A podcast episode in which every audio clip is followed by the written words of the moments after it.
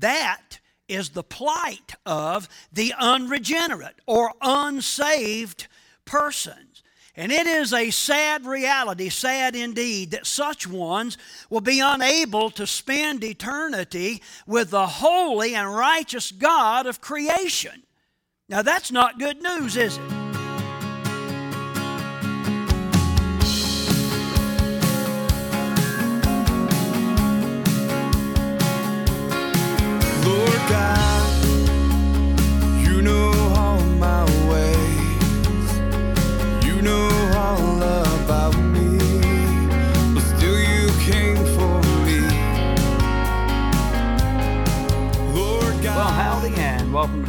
I'm Terry Knight, the pastor here at New Life Community Church, and I thank you so much for turning us on, tuning us in. I trust, as always, that the Lord's going to bless you up one side and down the other as we fellowship together here for the next several moments. Uh, here, right here at the outset, uh, let me wish all you fathers a happy Father's Day. And uh, guys, keep digging, keep staying in the Word, getting that Word in your heart, and allowing it to uh, lead and guide and direct you and bring you wisdom that's beyond the ages. Again, happy Father's Day. I also want to mention to you that uh, we have been experimenting here at New Life for quite some time, uh, quite some time, I should say, with our camera operation, and it has been a tremendous learning curve. And I apologize for all the little glitches that you've been watching on New Life Telecast. We've been experimenting with you. Uh, we hope ultimately that it's going to prove to be a much uh, better viewing uh, situation or experience. But in the meantime, we just keep trudging on. It's a real chore. I suggest to people that we're doing a million dollar ministry on a hundred dollar budget. There's a lot of truth to that. You are looking at the uh, producer of New Life Telecast, and uh, it's not easy. I didn't go to school for this. It's kind of uh, just uh, the University of Hard Knocks, so to speak. But we really do appreciate you sticking with us each week. And ultimately, and I mean this, I believe this, we try to put together uh, the best program we can in terms of programming and entertainment value, but we're not here to entertain. We're here to share the Word of God with you. And I trust that that's coming through loud and clear. This particular teaching that we're going to get in tonight is actually a series that we've titled Resurrection Ready.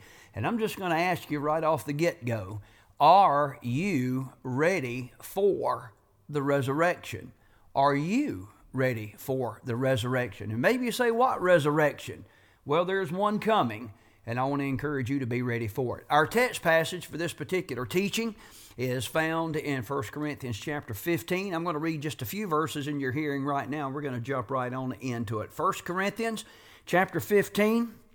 Oh, we'll begin around verse 14. And the record puts it this way And if Christ has not been raised, our preaching is useless, and so is your faith. Verse 17.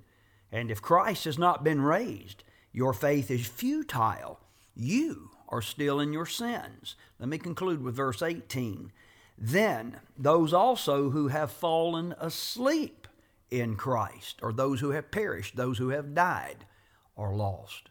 I trust the Lord would add his blessings to his eternal word. Let me pray for you. Father, I thank you for each one that's turned us on tonight, whether live or later, and I pray that by your word you would speak to each heart, and we'll thank you, we'll praise you for what you do. In Jesus' name, amen and amen. Hey, you hang on. I'll be back here in just a little while, but uh, let us let's get us resurrection ready. God bless.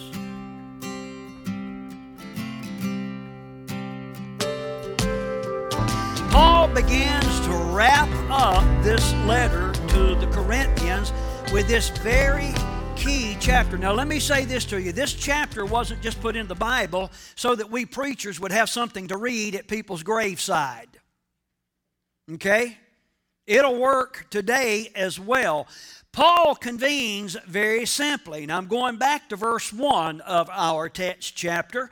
The very first part of that chapter begins Now, brothers, I want to remind you, everybody say remind. That's important this morning. I want to remind you of the gospel I preached to you. Now look at that little little part of that sentence. Now, brothers, he's talking to the brothers. That's always the church, not the brothers. Or it's not any. He's talking about the church, the ecclesia. He says, "I want to remind you." In other words, he's going to put in your mind once again something that you've already been taught. What is he wants to remind them of? The gospel. Which gospel? The gospel I preach to you. I want you to see that from that sentence I could preach for days. Do you see that? Now, the question I have, and I'm not going to preach for days, not at all at one time, but the question I have is where did Paul get this gospel he's talking about? Where did he get it? Check this out. The question oft arises whether the gospel originated with Paul. In other words, did Paul make this up and go around the countryside teaching this to, the pe- to people, claiming that it was something whatever? 1 Corinthians chapter 15 and verse number 3, the first part of the verse answers this question very clearly.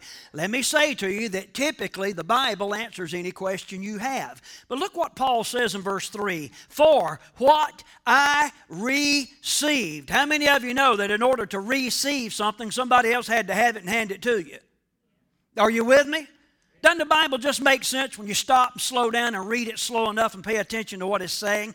Paul says, I received what I received, I passed on to you. Number one on your study notes no. Everybody say no. No, it did not come from Paul's head, but rather it came from heaven's throne. If you're with me, say amen. Now let me show you this from the Word. And I could have went all over the Bible for this. We're going to try to stick pretty close to home. I'm going to Acts chapter uh, Acts chapter 9 to begin with, then chapter 17, then Romans 1 1, and I'm going to hit this pretty quickly. Listen to Acts 9. Paul, or actually Saul, has just been converted. His name is subsequently changed to Paul, and we read at once, immediately after his conversion, he began to preach in the synagogues. Now that's important. Why is that important? It wasn't his synagogue, it was God's. Think of synagogue as synagogues. It's God's. Are you with me? What was he preaching? That Jesus is the Son of God. That wasn't just something he made up out of his head. Verse 22 Yet Saul grew more and more powerful and baffled the Jews living in Damascus. How? By proving that Jesus is the Christ. And he did that from the Old Testament scriptures that were written even well long before Paul came along. Again, look at chapter 17 of Acts. As his custom was, Paul went into the synagogue. I wonder if that's your custom. Now, preacher, I've never been in a synagogue in my life. What about this place? It was his custom, customary for him to go into the synagogue. And on three Sabbath days, look at this, he reasoned with them from the scriptures. That's usually a clue, it's capital S, usually talking about the Old Testament Word of God. That's what he was sharing. Paul kind of summarizes all of this as he writes this eloquent letter to the Romans, chapter 1, verse 1. Paul, a servant of Christ Jesus, called to be an apostle. It's not just something he decided to do. Read of his conversion, you'll know that I'm telling you the truth. Called to be an apostle and set apart for, look at this, the gospel of God. Whose gospel? The gospel of God, verse 2. The gospel he promised beforehand through his prophets in the Holy Scriptures regarding his Son. Now, again, I could have spent a lot of time here, but I said that to help you understand this. What Paul began with, that which follows here in 1 Corinthians chapter 15, is not newly minted information. Much rather, it is being repeated. These truths are being repeated. How many of you know some things are worth repeating? Is that true? Some things are worth repeating. Perhaps you heard the story of the pilot. The pilot was flying a, some passengers somewhere when suddenly the rudder malfunctioned. Can you say rut row?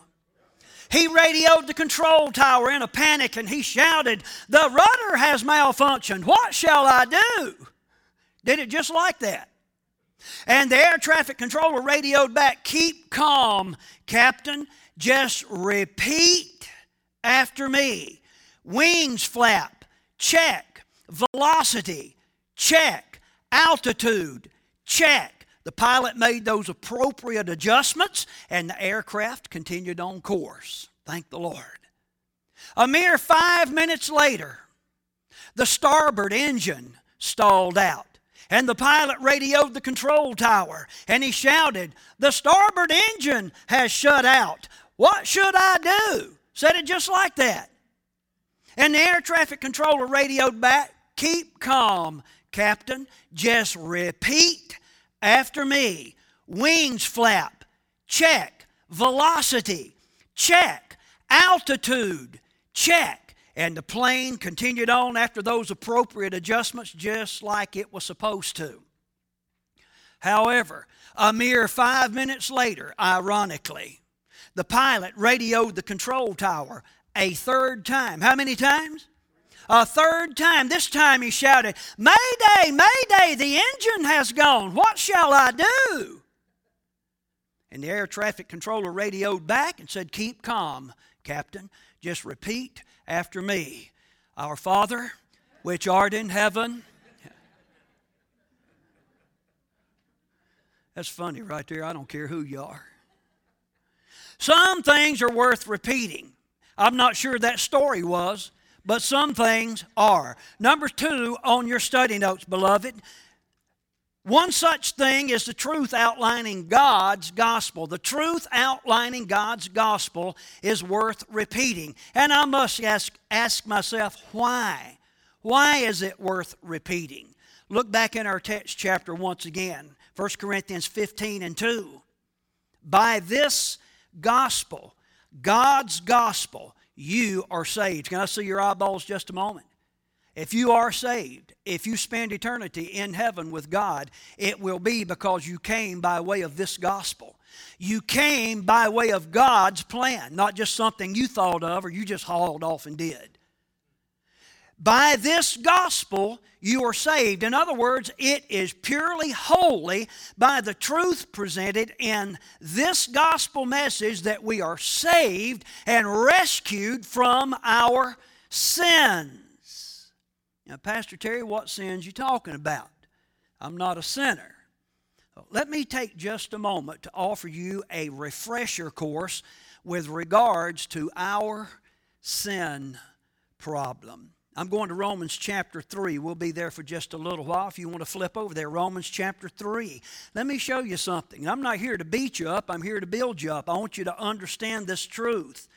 Romans chapter 3 verse 10 says, As it is written, a reference to God's plan. In fact, what, uh, what he is about to say comes from the psalmist. It comes well, from Psalm 14, Psalm 53, and also from the pen of Solomon, Ecclesiastes chapter 7. As it is written, there is no one righteous. No one. Not even one. There's no one who understands no one who seeks God. All have turned away. They have together become worthless. There's not one who does good, not even one. Uh, Paul summarizes all that in verse 23 For all have sinned and fall short of the glory of God. Beloved, that is the plight of the unregenerate or unsaved persons. And it is a sad reality, sad indeed, that such ones will be unable to spend eternity with the holy and righteous God of creation. Now, that's not good news, is it? So, Pastor Terry, what do we do? According to Romans chapter 3 and verse 22, 22, if you back up just a little bit, there is a righteousness. It doesn't come from me, it doesn't come from you, it doesn't come from any man, but there is a righteousness or a right standing that comes forth through faith in Jesus Christ, watch this, to all who believe. Now, the Bible's not just talking about people who lend mental credence to the fact that there is a God and that Jesus existed, but those who put their faith and trust in Jesus according to God's plan. Now, why did I take you there? Very simply, this begins to highlight the core message of God's gospel, not Paul's gospel, but God's gospel as presented by Paul. Look at the middle part of 1 Corinthians 15 and 3. We're told Christ died for our sins. There's a reason why I wanted you to understand our sin problem. Christ died for our sins. In fact, and I trust that you know this by now, some of you may not have put two and two together, but that is exactly why Jesus Christ had to die on the cross, is because of our sins. Every sin, can you say every sin? And I know we don't like to talk about this. Every sin that has ever been committed by each and every person ever born into this existence, and that includes your sin, was the reason for Jesus Christ's crucifixion. In other words, I'm headed to some number on your study notes. Beloved, it is true. Our sins nailed Jesus to the cross. And instead of putting our in that blank, are you bold enough to put your name in there? Because it's true. Now, this is the point in the service where I want you to look around and if you find anybody sleeping, punch them so hard that they fall out in the floor right now. Would you do that? Because what I have to say is a lot more important than what they're dreaming about, I promise you. Here we go. Let me take just a moment to re emphasize to you verse 3 and 4. Christ died for our sins. Verse 4 he was buried, he was raised. That's another word for resurrected. Now, that begins to outline or to undergird the real meat of this message that I have felt impressed to share with you this morning. And that is for you to understand that Jesus not only died for your sins and was of necessity buried. How many of you know that's what they do with dead things?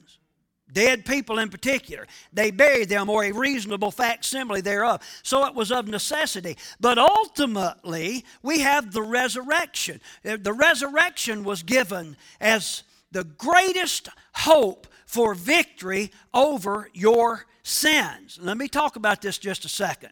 Paul says in verse 19 of our text chapter, uh, chapter 15, if only for this life we have hope in Christ, we are to be pitied more than all men. Folks, I'll tell you this morning, there just has to be more than this present existence. Now, I don't know about you, and I'm a little ACDC or whatever you call that, up one minute and down the next. I, there's a word for that. That's me. Can't help it. It's a chemical thing, okay?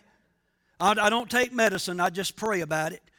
But there are times, scant few times, where I have just some moment, momentary, uh, nearly seconds or minutes of elation through the week. You ever have any times like that? I had some of those spells this week. Oh, it was just, everything was great. It was wonderful. No problem. Sky was blue, cooled off a little bit. It was wonderful. And then 15 minutes later, something dumb happens.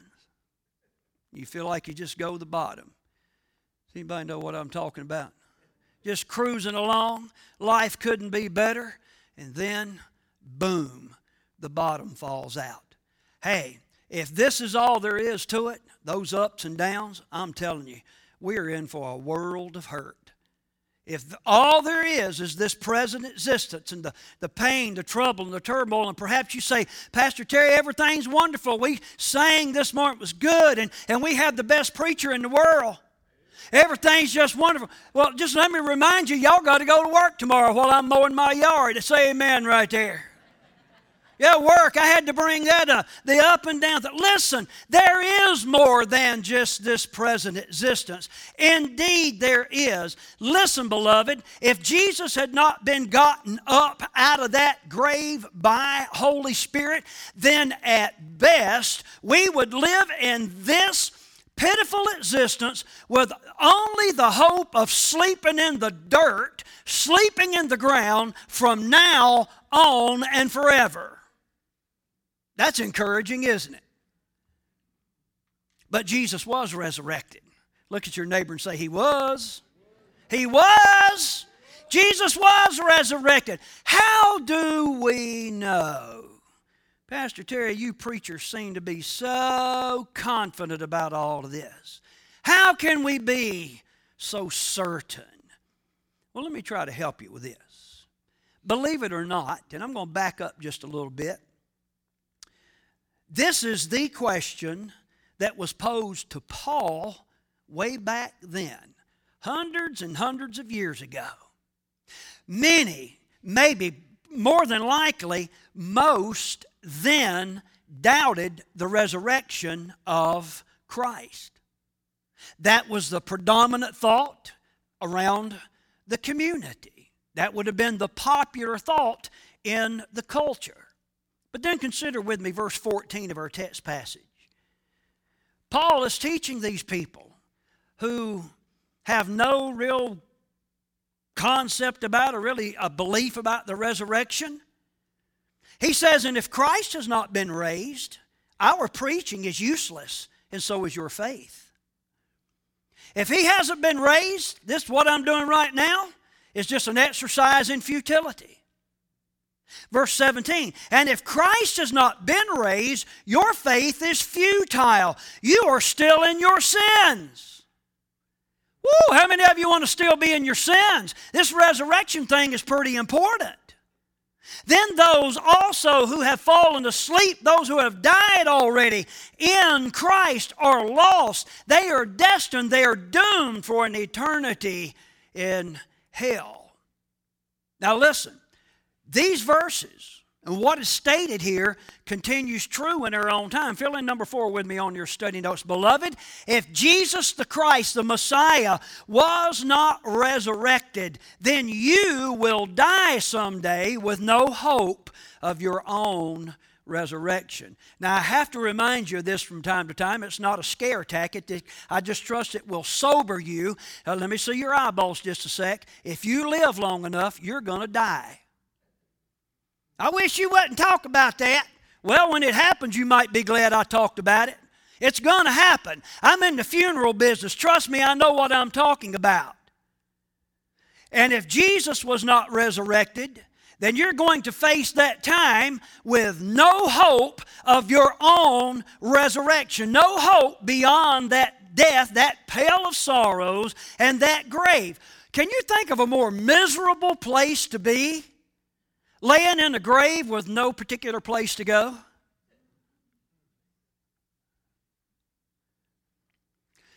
The most multiple commentators have said this, so I'm in good company.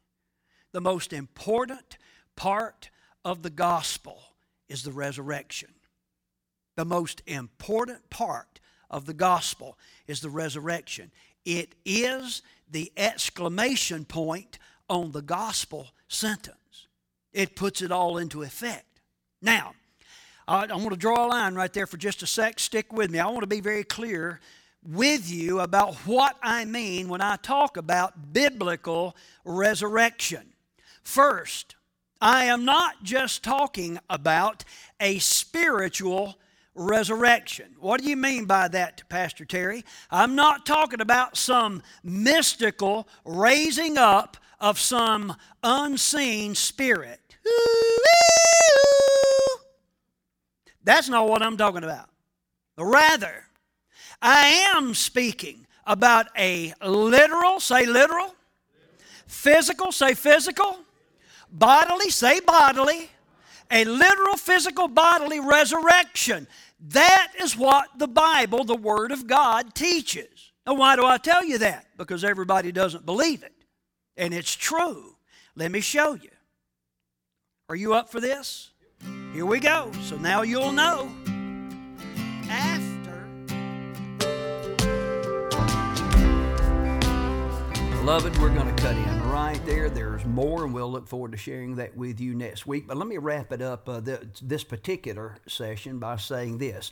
If Jesus Christ was not resurrected, if he wasn't, then you have no hope of your own resurrection. The only hope you have is perishing in the grave at some point in time. But the good news is this He was resurrected. And we're going to deal with that more uh, in the back half of this teaching next week. And then the subsequent week, we're really going to hit that hot and heavy. And I trust it would be an encouragement to you as we look into the Word of God and realize what it says about our own resurrection and our resurrection bodies. Hey, let me ask you have you been born again?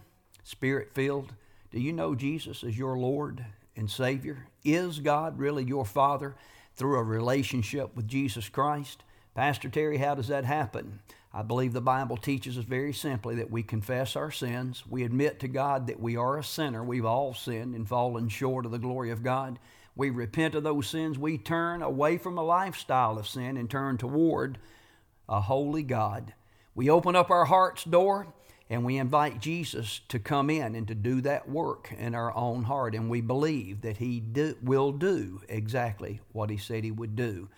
It's just that simple. It couldn't be that simple, Pastor. Well, it is. And I encourage you to do just exactly that to pray, to cry out, to call out to God the Father and say, Lord, I know I'm a sinner.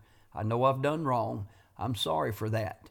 And I'm opening up my life, my heart, and I'm inviting you to come in to forgive me of my sins, to establish yourself on the throne of my heart, to be the Lord of my life, and to lead me and to guide me right on into heaven, ultimately in this resurrection that we have been talking about.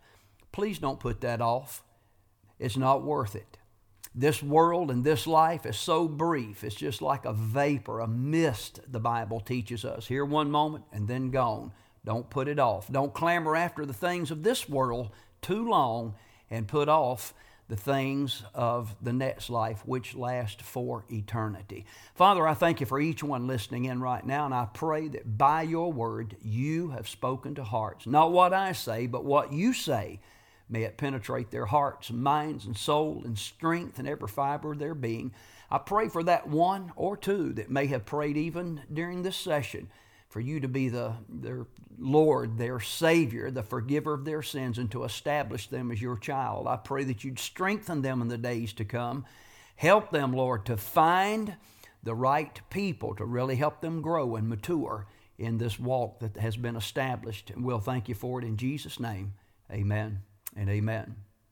Hey, you take care. I trust you're going to have a great week, what's left of it. I do want to remind you that New Life has a regular schedule of activities Sunday morning at 10 o'clock. We'd invite you to come out and be a part of that. The, uh, we're located 415 Micah Road here in the beautiful outskirts of Ridgeway, Virginia. We also have midweek activities Wednesday evening, something for nearly every member of the family. That's at 7 o'clock. I'm Terry Knight, and I have to get out of here. Again, we thank you for listening in. Trust you're going to have a great week. And remember, my friends, Jesus is coming back. Is he coming back?